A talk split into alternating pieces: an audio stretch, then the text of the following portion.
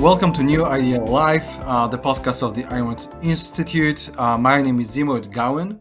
I'm a junior fellow at the Institute. Today, I'm joined by Scott McDonald, Assistant Director of the Center for the Strategic Study at the Fletcher School at Tufts University. Scott is an expert in political systems and theories in international security studies. He focuses on current foreign policy of the People's Republic of China.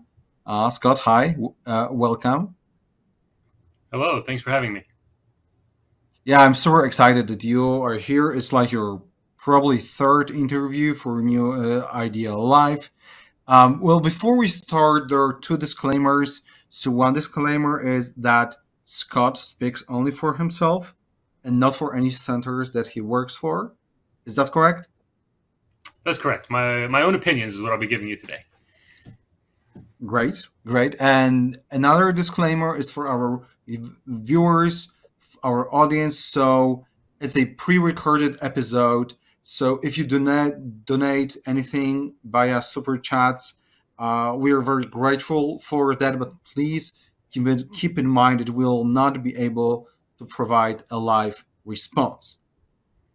So today we want to talk about the relationships between the U.S. and China, People's Republic of China, the U.S. foreign policy, the PRC's foreign policy about Taiwan, from more a philosophical perspective, or at least some philosophical angles, because it seems like there's a lot of going on recently. Some people even say there's some kind of a Cold War between the U.S. and the PRC. And so that is one of the reasons why I wanted to talk to Scott. So let's start with the fact that in June this year, the U.S. Secretary of State, Antony Blinken, visited the People's Republic of China, and he met with the top officials, including Xi Jinping.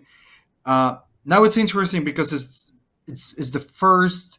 He's the first U.S. Secretary of State to visit China since 2018.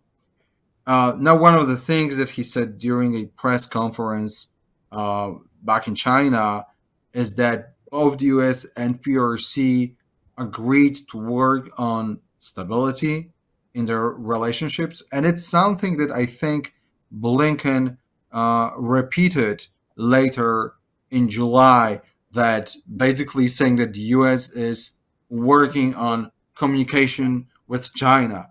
So it sounds like they want to have better relations with China. And so my first question, as a start, what do you think about Blinken's visit? Was it important? And what does it say about current relations between the U.S. and the PRC? So last time we interviewed you, it was November 2022. It was after Nancy Pelosi's controversial trip to Taiwan. Has a lot changed since? Well, here's a couple questions there. Let's start with the Blinken visit. Was it important? Yes, but not for the reasons that are portrayed in the media, right? It was important because it confirmed that the U.S. feels it needs the PRC more than the PRC needs the U.S., and that it's willing to come groveling to Beijing for improved relations. What does improved mean? Not antagonistic? I don't know. It didn't seem to turn out that way. Blinken said stable. Is it stable? Are we moving stable? Why does the West think that the PRC wants this? Why does it think that by proving to Beijing that we are needy, that they will be dissuaded from making the relationship antagonistic or continuing that? I think all this visit did was give the PRC a win in its eyes. You know, what did the U.S. get out of it?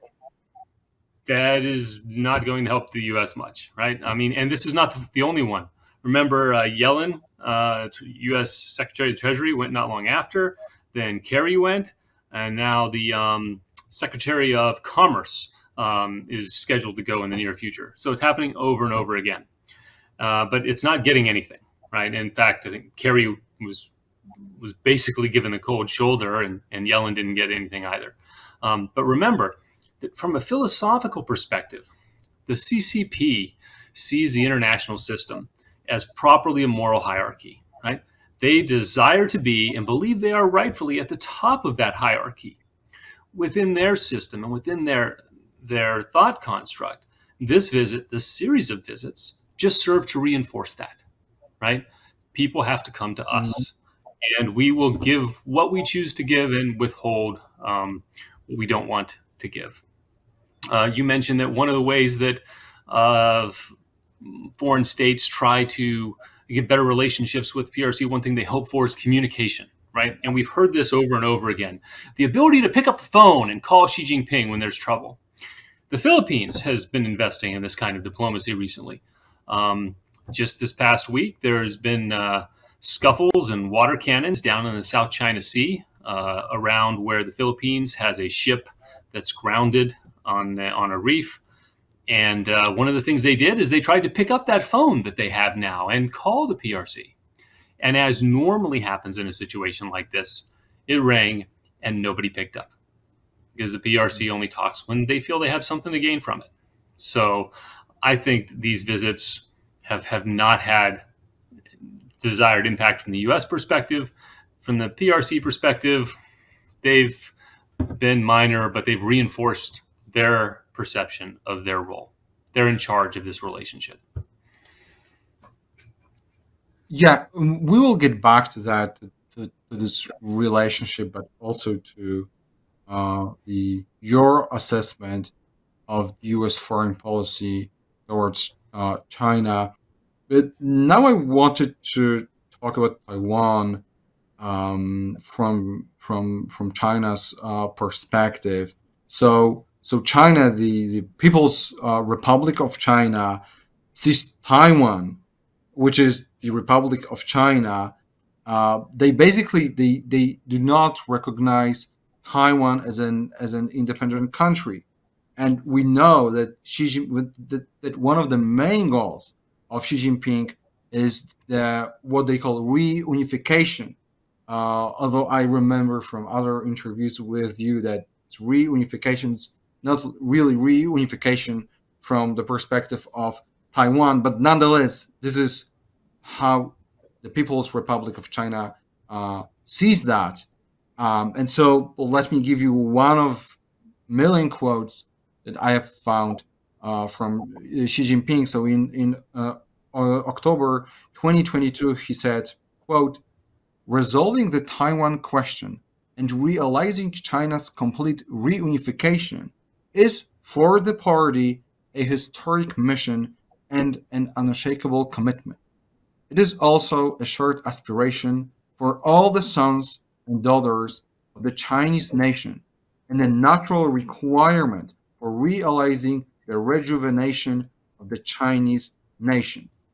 And so here I have a couple of questions. So the first is, why is Taiwan so important to China? Now, I've heard from some experts that it's because of growing Chinese nationalism. But some people say that it's more about the geostrategic importance of the island. Some say it's because of the semiconductor and chip industry in Taiwan. So, or maybe it's something else. So could you please help us understand why is Taiwan really important for the PRC? Sure. First and foremost, Taiwan is important because the Chinese Communist Party has based their legitimacy on their role as the leadership that will restore China to its proper place, right? The quote that you just read off speaks to that directly. You know, the party is responsible for the rejuvenation of the Chinese nation. They have explicitly defined part of that as regaining all these lost territories. And so they have explicitly defined Taiwan as one of these lost territories that must be brought back in order for the rejuvenation to be complete. Okay.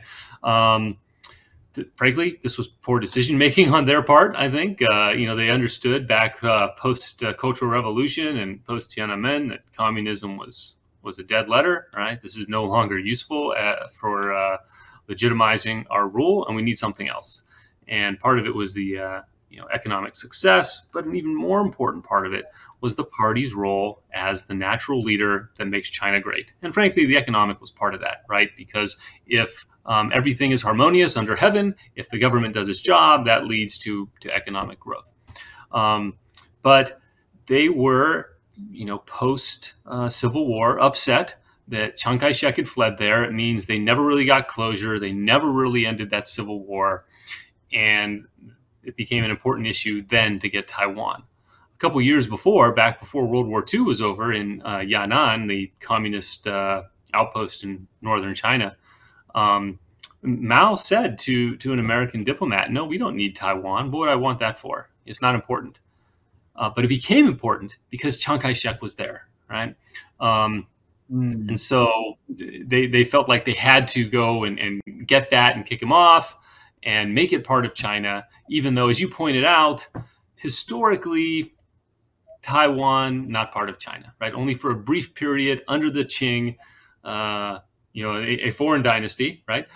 They took it unwillingly because the pirates there were bothering them, and very happily gave it away to I'm hyperbole there. I probably shouldn't say very happily. They gave it away to the Chinese post the Sino-Japanese War.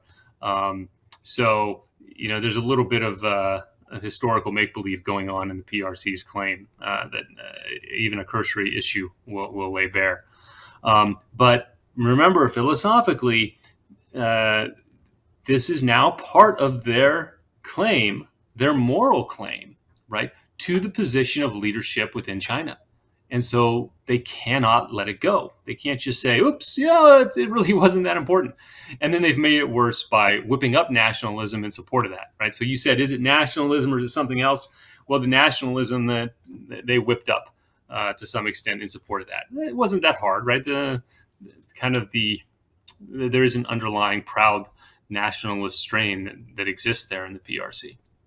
But anyway, so geopolitical angle here, is that owning Taiwan would actually improve their position, geopolitically, and influence over the Western Pacific, pushes them out. They're no longer trapped within the first island chain. Airfields go out. There's deep water port on the East Coast. Subs could go right out. However, it's probably more important that it would, remove U.S. influence, right? The United States having a strong influence over Taiwan upsets the hierarchy. If Beijing is supposed to be on top and others are supposed to give appropriate deference, Taiwan turning its head towards the US instead of towards Beijing is a moral problem that they must solve, right? So that relationship there suggests an alternative authority. You can't have an alternative authority. It suggests more than one emperor, or more than one emperor is bad. One of them must be gotten rid of, or at least booted out of the region here. Yeah, so I have one quick follow-up question to the issue of nationalism. Mm-hmm. So you said there is some part of that is operating, right? It isn't, because I remember, Ilan interviewed you some time ago. A link to that interview will be in the description below. But one of the things that you said that is powerful is that their principle that they follow is more power for the party. And so I wanted to ask you, in the context of this Chinese nationalism, is it purely instrumental here? Or is it something that they truly believe, or is it more that the Chinese society starts to believe in? Well, there is pride in the Chinese nation, right? They're taught from a very young age about the 5,000 years of cultural history, the great accomplishments of China. And so there is some pride there. I don't deny that. But from a government perspective, right, from the ruling party perspective, it's instrumental. And you can see over the years how they've attempted to dial it up and down depending on how it will benefit them, right? The U.S. mistakenly bombs the PRC embassy in Bosnia. They dial up the nationalism, and crowds of protesters show up at the U.S. embassy in Beijing. They decide those protests are going too far. They shut them down, and they try to maintain it at a level that works for them, because nationalism can be dangerous for a single party rule, right? If people get too whipped up about how great the Chinese nation is, and they think that there's something holding them back, and they turn and they say, oh, it's the party guys that are holding us back, that could be dangerous as well. So they're aware of that danger, and they try to, you know, use a thermostat through the press, the various media announcements, to try to keep things within a certain range. So yes, both, I think, is part of that answer. Yes, it exists, but the party is very interested in how it can use it instrumentally while not letting it get out of control. I see.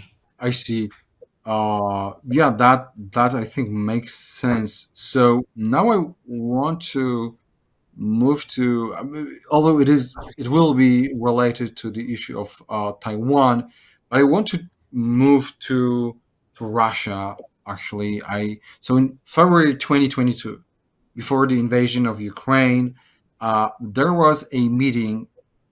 Most or even all of the experts say that it was a very important meeting. So Xi Jinping and Putin met in Beijing. It was before the Olympic. Now, basically, the typical interpretation of this meeting is that it was to show the US and other Western countries that the PRC and Russia are basically together and will support each other. Now, some even say, and of course we probably don't know if it's true, that Putin sought Xi's approval to attack Ukraine. So I want to talk a little bit about the PRC's relations with Russia, because on the one hand, Russia appears to be the PRC's ally. And so the war in Ukraine, which so far is a complete fiasco, weakens Russia. But I've heard some experts say that it's even better for the PRC, because this way Russia will be less like an equal partner and more like a vassal. On top of that, some people argue that the US is focusing on Europe and Russia now, and not on East Asia, which is good for the PRC, right? So some experts say now the American eyes are more on Ukraine, not on Taiwan. Well, on the other hand, if Russia cannot win with Ukraine militarily, kind of indicates that the PRC might not win with Taiwan this way, if they wanted to do it this way, which is problematic for them, I would guess. So my question, or a bunch of questions, is how do you think that the Chinese officials view the war in Ukraine, and what do they think is in their interest? Russia's total victory, partial victory, or maybe they would like Russia to lose the war? Yeah. Well, so to begin with, I don't think that Putin is going to be anyone's vassal, right? I'm not an expert on Russia, but I don't think being a vassal of Xi Jinping is where he sees himself going, and regardless of his actual power capabilities, doesn't strike me as the way he's going to choose to behave. So I think that particular argument's overblown a little bit. Is Russia weaker because of what has happened there? Absolutely. They were already a lot weaker than probably even Putin thought he was, right? But and already in a bit of a subordinate's not the right word, I don't think. The lesser power in that relationship, right? Obviously, their military might is down. Their economy has some issues. It's all resource extraction, and you know, some people won't buy from them. The PRC will. So there are certainly some senses in which it's the junior partner. But the war itself, first of all, I think the PRC was excited that it might distract the US, and the US would get very bogged down in that side of the world and give it more of a free hand. I actually do not think that has happened. The US has tried very hard to remain engaged around the world, including in East Asia during the Ukraine event, the Ukraine war. In fact, there have been several big moves and support given to Taiwan during this time. So I did think, oops, that didn't work out quite as well as we hoped, right? As you alluded to, it certainly calls into question the forces and the tactics that the PRC has, many of which are either based on or similar to Soviet and Russian designs, which are being used in the Ukraine affair. So that certainly calls that into question.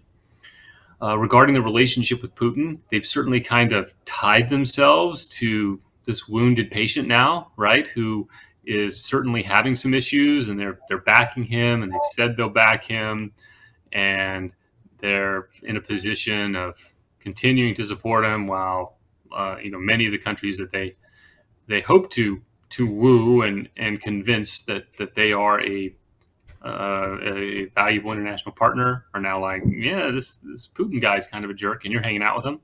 Yes, there are parts of the world that are sticking, or maybe not sticking with Russia, but refusing to go along with those opposing him.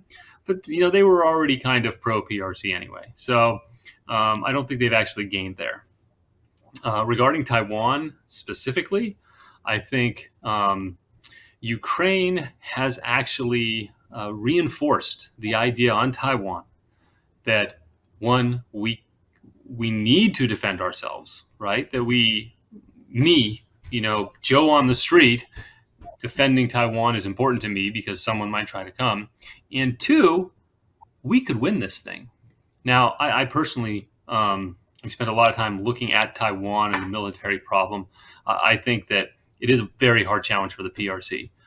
There has been concern that the average person in Taiwan had a little bit more of a defeatist attitude. And certainly some Western commentators used to have a fairly defeatist attitude. I think Ukraine showed people in Taiwan, we can do this, right? If they come, we can beat them back. And so that's absolutely not good for Xi Jinping. Yeah, and that is exactly related to my next question, and that is why I also brought up the war in Ukraine. So we know that most Taiwanese people do not want that reunification with the PRC. As far as I know, only about 2% of Taiwanese people identify themselves as just Chinese, right? Most are Taiwanese, Chinese, or just Taiwanese. So if the PRC knows that it's problematic for them to win Taiwan militarily, how do you think the PRC will try to reunify with Taiwan? Because it seems like soft power wouldn't really work. I don't even know what that would mean in this context. The same applies to economic incentives. So is military conquest really possible? And here, before you answer those questions, so you also study classic Chinese philosophy, and I've heard from other experts that the Chinese officials really take Sun Tzu seriously. And one of the things that they allegedly took to their hearts is that you already lost if you had to use military conquest. So I'm also curious as whether that's correct and whether they really study Sun Tzu like seriously in the party. So to say if you have to use force you've already lost is probably stretching Sun Tzu a bit. The mm-hmm. famous quote is that to win without fighting is the epitome of military acumen, right? And that actually speaks to how I think the PRC will attempt to take Taiwan, which is not by force, but by leveraging or situational potential.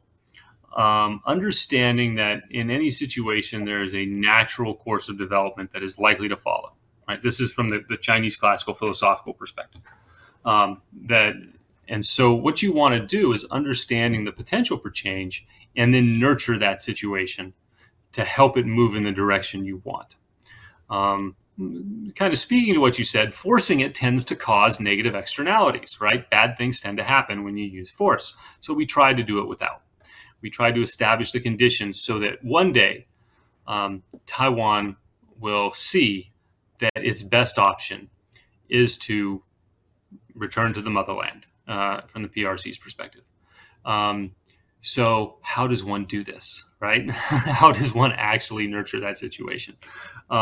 The PRC has believed in, and were very active, especially in the 1980s and 90s, in thinking that simply by demonstrating the benefits of closer cooperation, making business opportunities possible, helping Taiwan get rich and seeing that the PRC is the route to riches, that this would naturally lead them to want to come back, right? Partly because they thought people there wanted to come back, which as the survey results that you're alluded to, which is a longitudinal survey that National Zhengzhi University in Taiwan does every year and has shown a steady move away from people self-identifying themselves as Chinese to increasingly being Taiwanese. So that puts the PRC's plan at risk. Absolutely, right? We want them to want to come back. If they think there's something different, what do we do? So the PRC has tried very actively to increase linkages and increase interaction. They think that's going to help. See the flurry of activity in 2008 and the several years after that when President Ma Ying-jeou, President Ma Ying-jeou of Taiwan, who was more inclined to establish linkages from his perspective for the good of the economy, because the Taiwan needed a good economy so that people would be happy, so he could continue to be elected. But from the PRC perspective, that these linkages would help bring Taiwan naturally closer, and they would realize the benefits of coming back. Force, they tend to try to avoid, but sometimes, force is necessary. If things are straying too far, maybe a little bit of force might nudge them back. And that's why you see things like the missile exercises in 1996 after the president at the time spoke at Cornell, and the PRC was very unhappy. Interestingly enough, from a Western perspective, we generally see that as a horrible mistake on the PRC's part, because it just caused President Lee Teng-hui to get reelected and increased feeling of separateness on the island. Commentators in the PRC often see that as successful because it prevented Taiwan from actually going towards de jure independence at the time, right? So while they're trying to manage the situation and manage the potential, they might not be seeing it accurately, right? Which of course is a concern, because misconceptions often lead to war, right? That's how wars happen more often than not. So I think that the PRC is still trying to go that way. They're still trying to develop the situation, including trying to push the U.S. out of the region, right? Establishing an alternate hierarchy, establishing alternate international institutions, demonstrating to the region that their future lies with the PRC. Part of that whole mission is to convince them that the United States is not the appropriate authority for the region. PRC diplomats and political leaders, will quite often say Asia for Asians, Asia led by Asians. Outside parties should not be interfering, right? This is all designed to push the U.S. out of the region. More broadly, because of the the proper role of a moral hierarchy in the, you know, philosophy that they hold. But, and specifically because it impacts places like Taiwan. Mm-hmm. But so I have one follow-up question to this. So what do you think is the probability that they will in any way convince Taiwan to join? Because the current trends show that that won't really happen. Or am I wrong? Yeah, I don't think it's going to happen. So this is the crux, right? The PRC does not want to go to war over Taiwan. Okay, I personally think they realize it's a bad idea right now, but they want it back. The problem for them is Taiwan's not coming back short of war. So at what point do they realize it's never coming back? And what do they decide to do? Mm-hmm. From my perspective, the smart thing for the party to do is to start laying the groundwork now for giving up Taiwan in 50, 70 years, right? That, and if you go back and you look at the way that the party leaders have dealt with bad news and policy shifts, they start early with laying little nuggets, right? That allows them to make a shift. They make something up, right? They come up with a reason why certain things aren't good. Famously, Mao had Edgar Snow stand on top of Tiananmen Gate with him as a signal to the people that things might be changing to prepare the country for his eventual opening to Nixon, right? A very small little thing that was missed in the West, but seen as important there. So taking small actions now to distance themselves from Taiwan, I personally think would be wise for the party. I'm not saying they're going to do it, but it would be beneficial to them because this place is not coming back short of war, and a war is a tremendous risk to the party's power, right? And they don't want to lose power. So the reason it's a risk to their power is because they've staked their legitimacy on it, and they said, we're going to do this. And that war is more than likely going to fail to achieve their ultimate objective of seizing Taiwan. And even if they can get some intermediate objective and claim success, it's going to tear things up politically, economically, socially, in a way that could absolutely undermine and threaten the party's position. So they need to find a way out of this situation. Okay, great. So, I mean, great because... it could be very ungreat, yes. It could be very nasty for a lot of people. Okay, so now, so before we move to the United States and their foreign policy, their views on Taiwan, I wanted to ask one general question about PRC's foreign policy. So, again, I will refer to the other experts that I've been listening to, and I very often hear that Chinese officials, they plan their actions in 20, 30, even 100 years, because it's nothing if you compare 100 years to their very long history of their civilization. And my question is, how would you generally characterize their foreign policy? What is their principle? Is it whatever furthers the party's power, or is it some sort of pragmatism, like in America, or maybe something else? So, first of all, I think that from the perspective of the party, that they do have more time, right? As long as they can maintain the hold on power, that things don't have to happen tomorrow, but they need to happen. And partly, you know, I discussed about the nature of existence as they see it, and the need to develop a situation and nurture potential.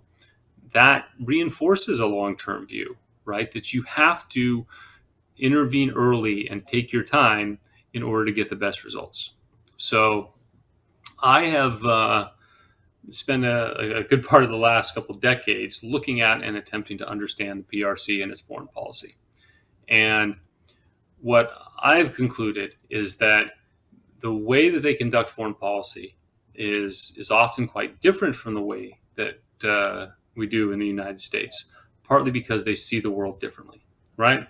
Or as Rand said, because we all have a philosophy, right? We all have different ways of answering those questions. You know, where am I? How do I know it? And what should I do? And the way that you answer those questions is going to influence the way you understand the world, you know, see reason and knowledge is efficable, and how you should act. And so I mentioned earlier that I think that the thought system in the PRC is still heavily influenced by classical Chinese philosophy. So I spent a lot of time going back and digging into the philosophy and trying to figure out what someone who understands this, what they will draw out of it vis-a-vis foreign relations and conducting foreign policy. And, you know, as a caveat, classical Chinese philosophy doesn't talk about foreign relations, right? Even when you get into politics, you know, applied ethics, it's about China because the world is China. The emperor rules all under heaven, right? And so what you need to do is extrapolate those philosophical principles out to how you view the world to understand how you act in it. And from doing this, I've extracted what I think are four principles that help me understand what the PRC is doing. The first of which I've alluded to several times, including in how I started answering this question, and that is potential, right? The Chinese character, sure, this understanding that in any situation, there is a potential to develop in a certain way, and understanding that change that's going to occur helps you understand existence, but also points directions at how to deal with existence, how to nurture that situation in a way that suits you. You know, the story I often tell is one told by Mencius about the old man pulling corn. The old man from Song saw that his corn wasn't growing, so he tried to yank up on it to help it. He killed it, right? Because you don't help corn grow by forcing it. You help it grow by giving it proper soil and water and sunlight to nurture it towards its natural potential. And so what do I need to do then to nurture Taiwan so that it wants to come back, right? That's why I answered that question the way I did, is because these underlying philosophical principles. And that's the first one, potential. The second one that I think is important comes directly from Taoism, and that is emptiness. This idea is that, you know, I'm surrounded by four walls and a ceiling. That gives shape to the room, but it does not define its utility. Its utility is the emptiness inside. Okay? And that leads to a couple conclusions, right? First of all, this idea that things naturally tend towards the empty or the weak. And so water, for example, will naturally flow down and fill in a cavity in the ground. So if I want the water to go a certain direction, what do I need to do? I need to act early upstream where I can change the course of it simply and get it to flow to a different cavity, but it's naturally going to flow down. Another conclusion to draw from this is, what does space mean, right? And when we talk geopolitically, then what does territory mean? What do borders mean, right?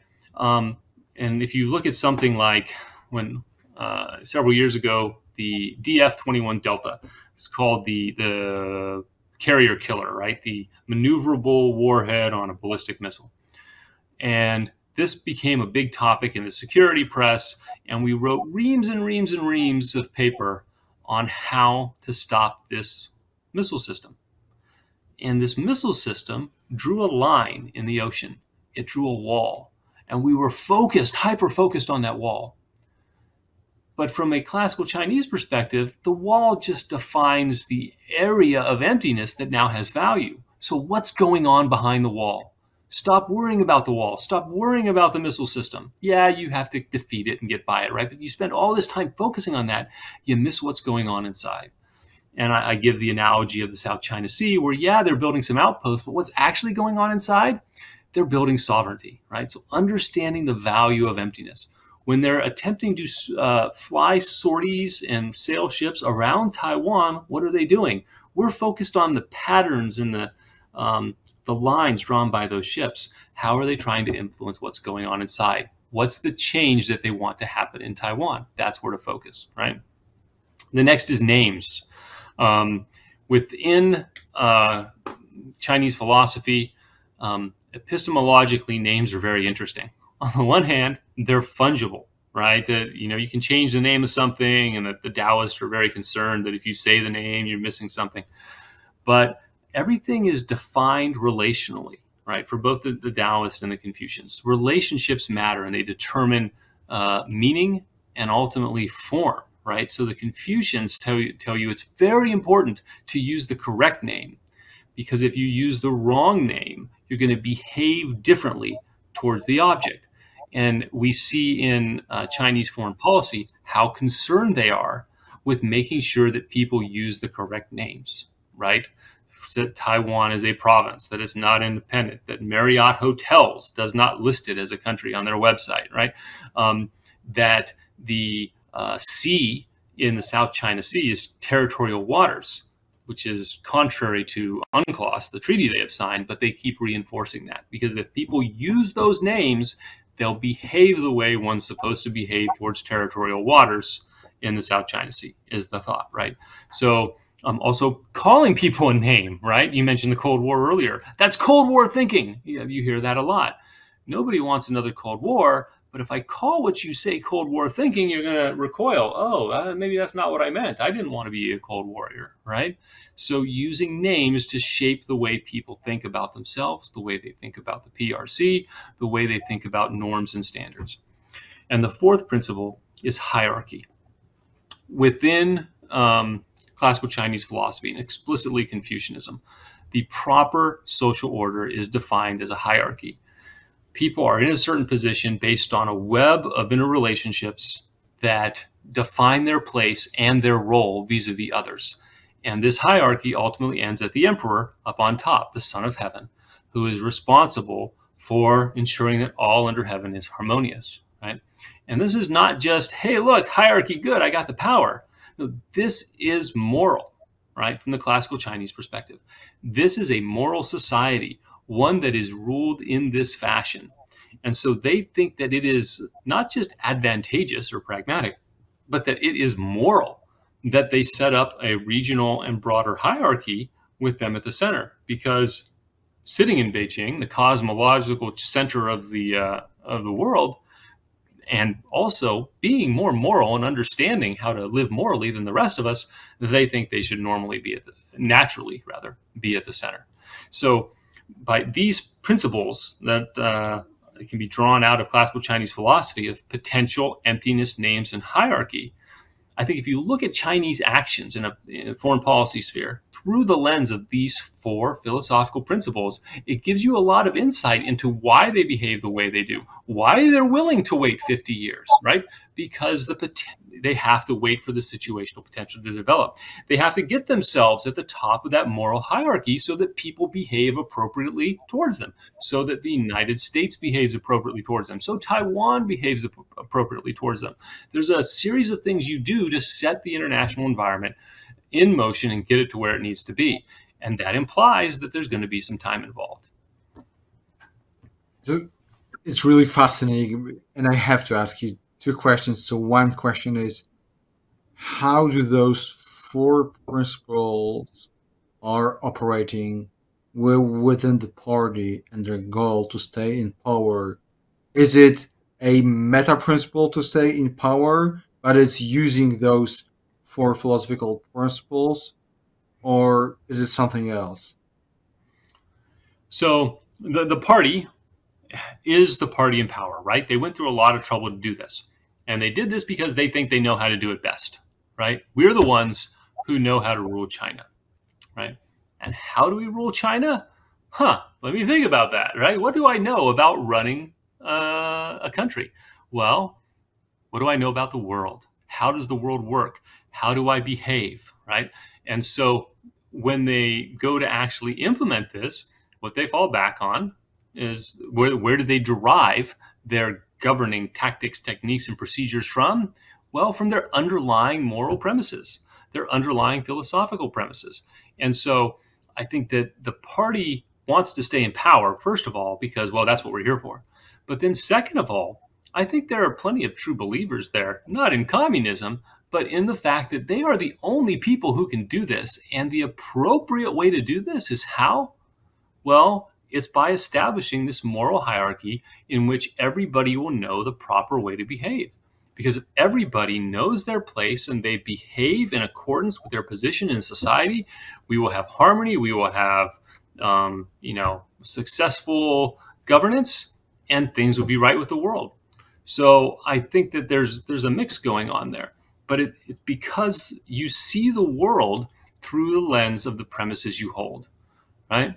You know, I like to say, especially when speaking to non-objectivists, a lot of your audience are objectivists, so they understand how Rand gets to this point, right? But I like to tell others, well, look, we all have a philosophy. Some of us studied it very carefully, but some of us get it through our teachers, preachers, parents, and peers.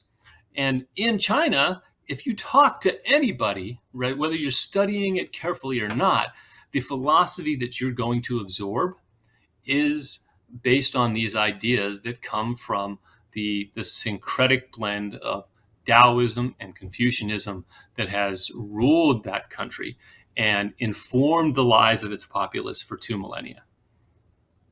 Okay, so that was the part of our interview more about China. Now we need to move on to the US. So, and its relations with China. So China, the PRC, is the second largest economy in the world. And after Russia's failure, basically, in Ukraine, they are probably also the second most powerful military in the world. So let me ask you a very straightforward question. Should China be viewed as an enemy of the US, as some people, especially on the right, say? My personal view on this, remember, I was involved directly in foreign policy for several years when the United States has gone out of its way to explicitly not name enemies. Sometimes after 9/11, for example, probably to our detriment, right, of not actually identifying the enemy. That being said, the United States, for some good reasons, I think, does not seek out enemies, right? We're not looking to label people enemies around the world. We want to have a free and open exchange with as many people as possible. Moreover, the government should not be restricting the rights of individual American citizens to trade or interact with whom they wish without an objective and compelling national security threat. Obviously, there are a few areas of technology that I think that kind of restriction is appropriate today vis-a-vis the PRC. But rather than name them the enemy, just, handle the problems. I don't think that the PRC is such a threat to the United States and its interests at this point that we need to rejigger our policy and our economy on facing off with them around the world. In fact, I think that U.S. policy over the last several years has been harmed by the fact that it is focused on countering China, right? Go back and look over headlines over the past 5 years, maybe 10, and see how many times you see articles about how to counter China, how to oppose China, how to react against Chinese doing this and that and that. And the problem with that is that when you are constantly reacting to another country, you basically have a second-handed foreign policy because you are allowing them to determine when, where, and how you act because you're just acting in response to what they do, right? In the military, we say, well, you're ceding the initiative to them. But it's even worse because it's not just in action, you are cognitively ceding the initiative. You are allowing them to think for you. And that is dangerous in setting foreign policy. So I think the move to say they are our enemy is often synonymous with this counter, counter, counter. when that's not what the United States needs to do. It needs to have a foreign policy that is pro-US and pursue that rather than anti the PRC.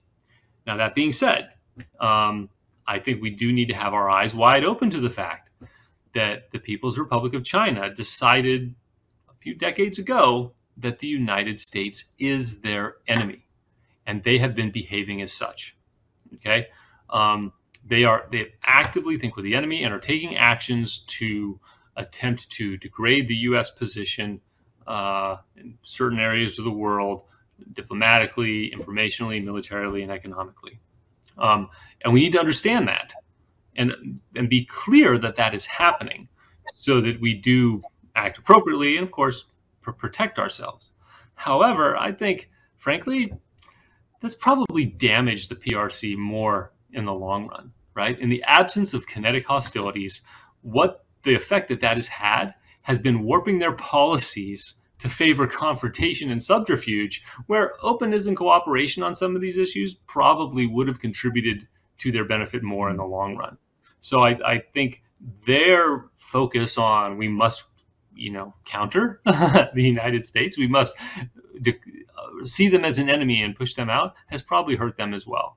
The time may come when we have to say, yes, absolutely, they're an enemy and we need to actively resist them. But I don't think that time is here yet, because frankly, I don't think on a day-to-day basis, they actually pose that much of a direct threat to our existential interests. Mm-hmm. So now we are going back to the issue of Taiwan again. So we have talked about Taiwan from the Chinese perspective. Now I want to talk a little bit about the American perspective on Taiwan. So some people argue that Taiwan is important to the U.S., again, because of the semiconductor and chip industry there. Some people say, and I've heard this phrase millions of times now, that Taiwan is the American unsinkable aircraft carrier. It's what General MacArthur once said. And so what's your take on that? Is sovereign Taiwan really in the U.S. interest, and if so, for what reasons? Sure. Let me preface this by saying I personally have a great love of Taiwan and the Taiwan people. I've spent many years there. I was just back there for 3 months doing some research, and I have many good friends there, and I want to see them survive and prosper. With love to come to their defense, right? That being said, I have a hard time making the argument that the U.S. should send its soldiers to die for its continued independence, right? Is that really an existential interest of the United States? Is the United States going to be seriously harmed if it falls? Does it require us to go to war? Very hard to go there. That being said, I think the U.S. does derive great benefits from its relationship to Taiwan as it is, and it would be a shame to see it go. Moreover, a takeover of the island by the CCP would be disruptive and unnecessary, as well as being a win for the argument that might makes right, and that forces a legitimate way to settle disputes.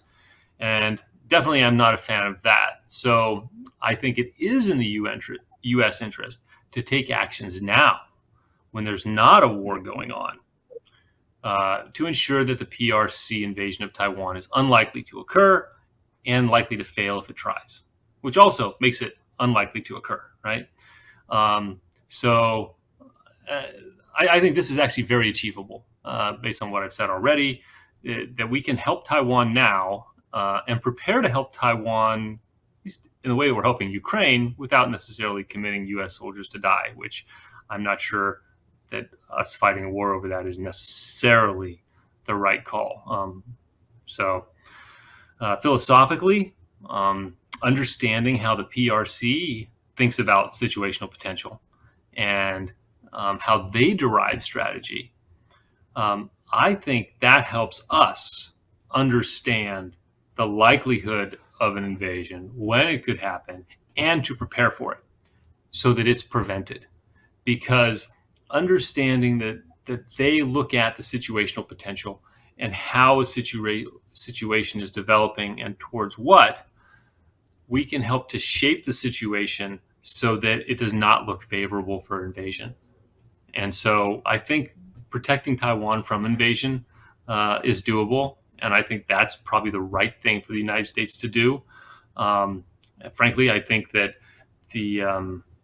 both the Trump and Biden administrations have tried to shift that way to some extent.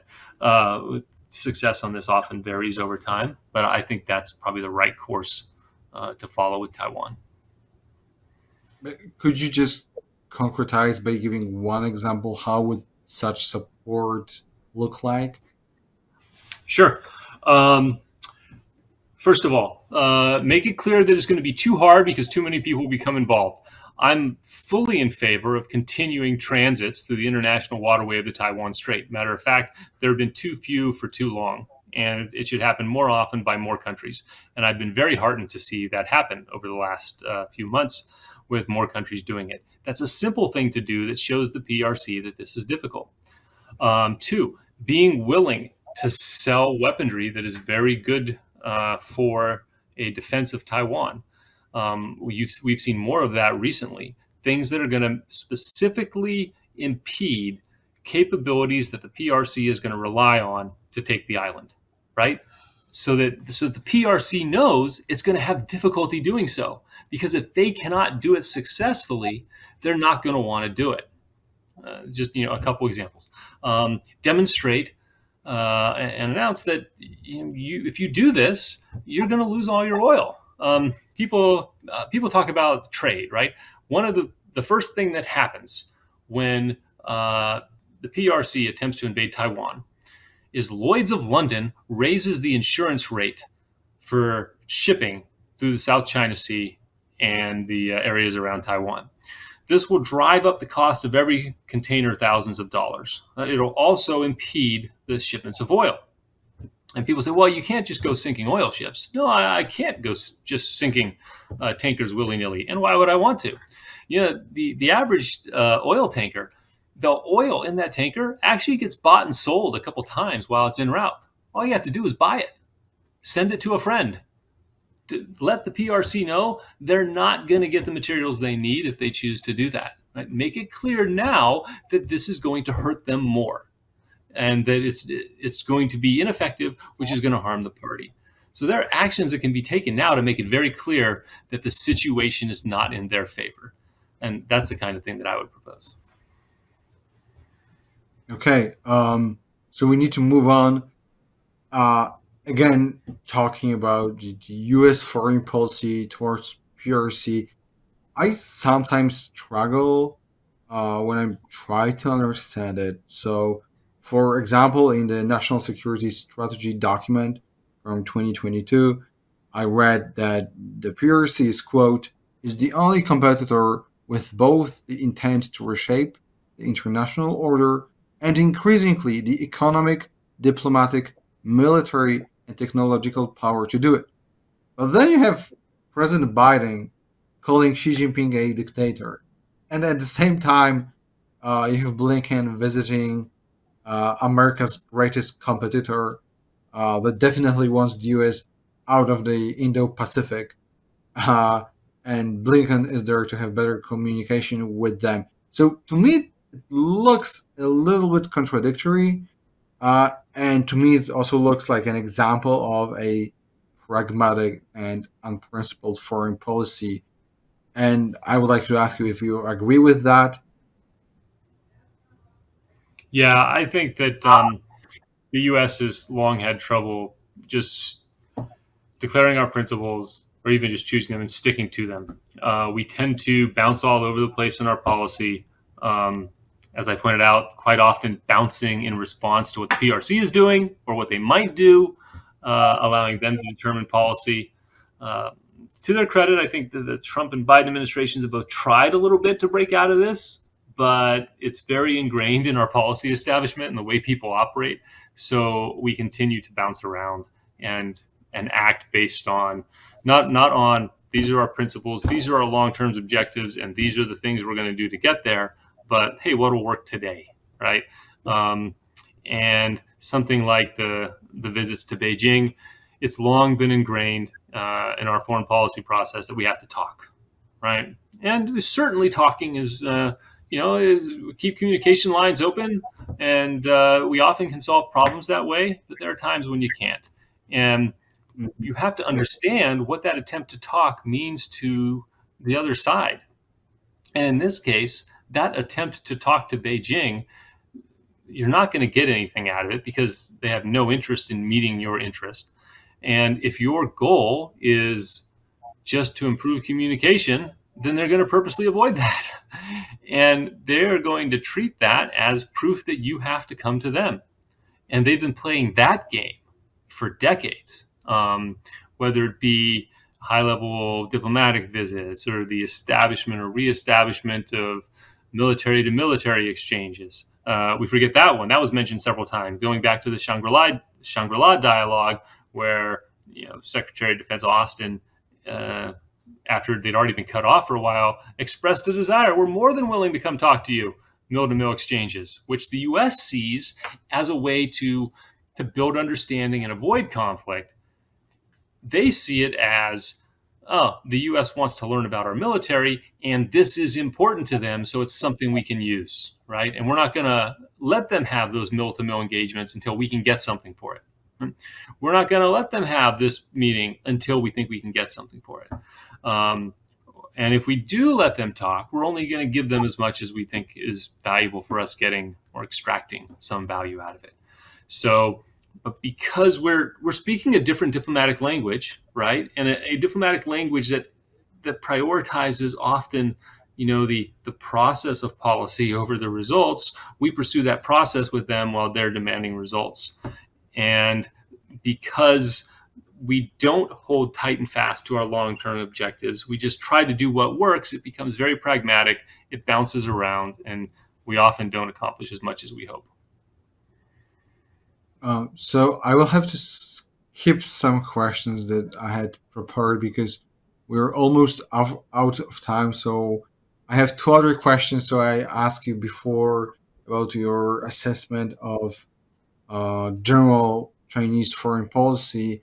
So I wanted to ask a similar question about the U.S. foreign policy, and where you see when you look at Biden's administration and maybe Trump's administration, do you see any principles that they are following, or is it just ad hoc actions and no long-term plans, or maybe it's a mix?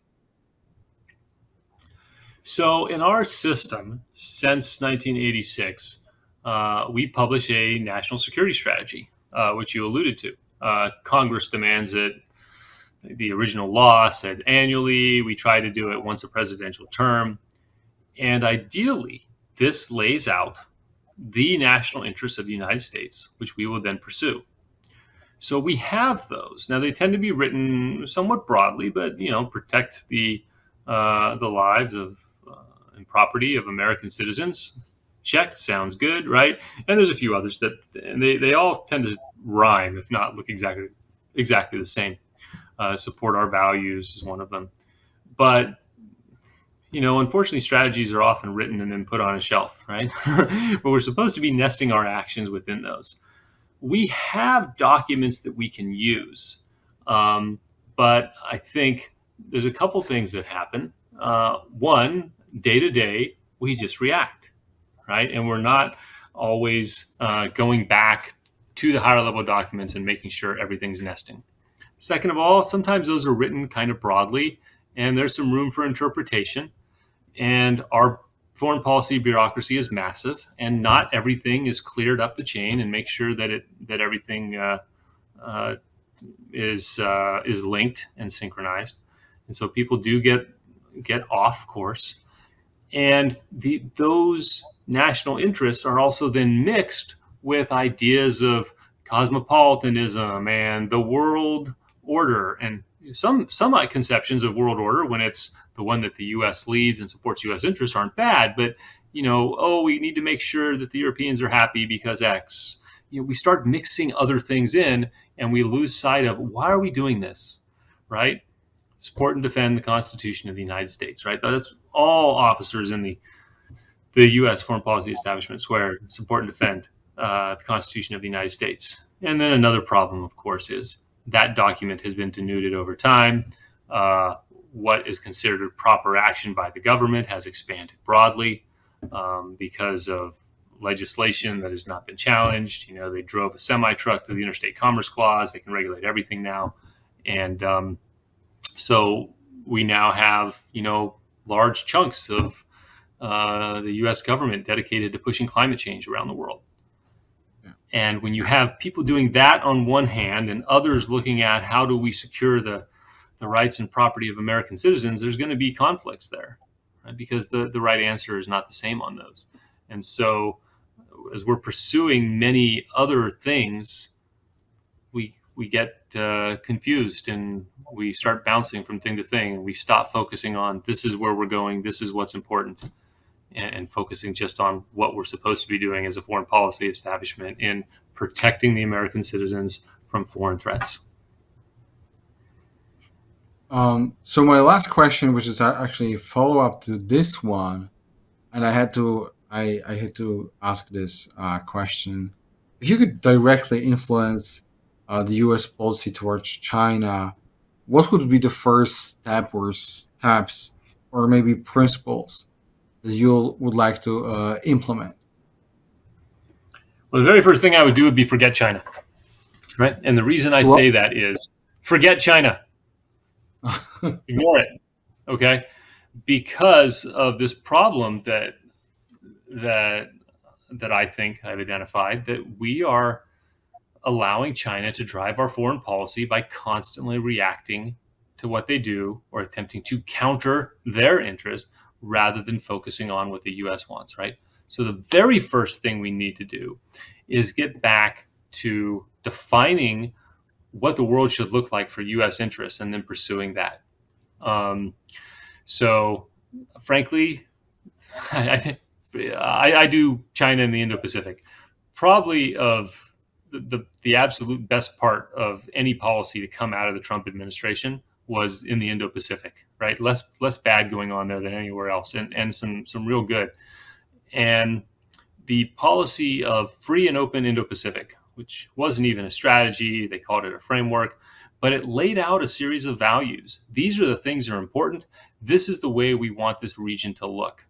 And frankly, it's not a bad vision, and I think works as a way forward to laying out U.S. foreign policy in the Indo-Pacific. It's very focused on getting what we want, not on countering others, for allowing anyone who agrees with these values to come and work with us.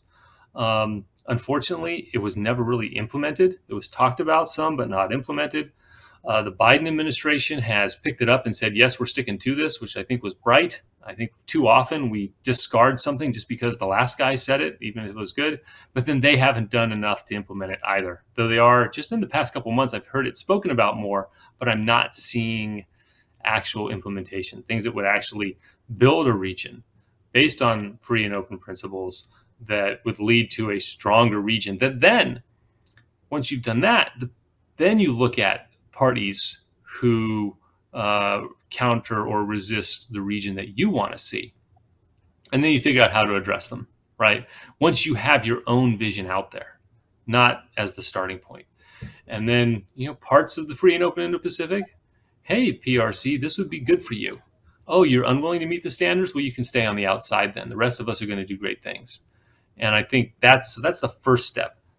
Get your policy away from constantly reacting to them, then build what you want to build, and then look at the PRC and say, okay, how do you fit into this? You want to fit in? Hey, if you can agree with this, you're good. If not, we're going to have issues. So that's how I think we should approach U.S. policy.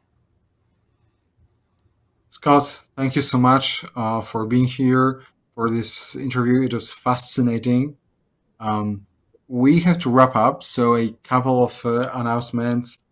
So next week's show will be about the moral justification of the atom bomb.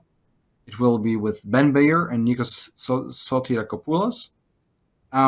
Please send us your questions for future Q&A episodes. And if you enjoyed this podcast, please subscribe to our channel on YouTube. Click the bell to get notifications for when we go live or post new recordings.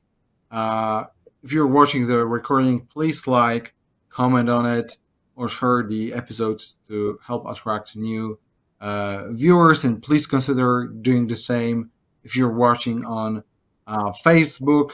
Now, if you have questions or comments about today's episodes, or maybe you have suggestions for future episodes, please send us an email at newideal@ironrand.org. We read all of your emails and reply to most of them. So we have to wrap up. Scott, again, thank you a lot. Thanks, I had a good time. You've been listening to New Ideal, a podcast from the Ayn Rand Institute. If you like what you hear, leave us a review, share with a friend, and subscribe to our other podcasts. This podcast was made possible by donors to the Ayn Rand Institute. Help support this podcast by becoming an ARI member. Go to aynrand.org/membership.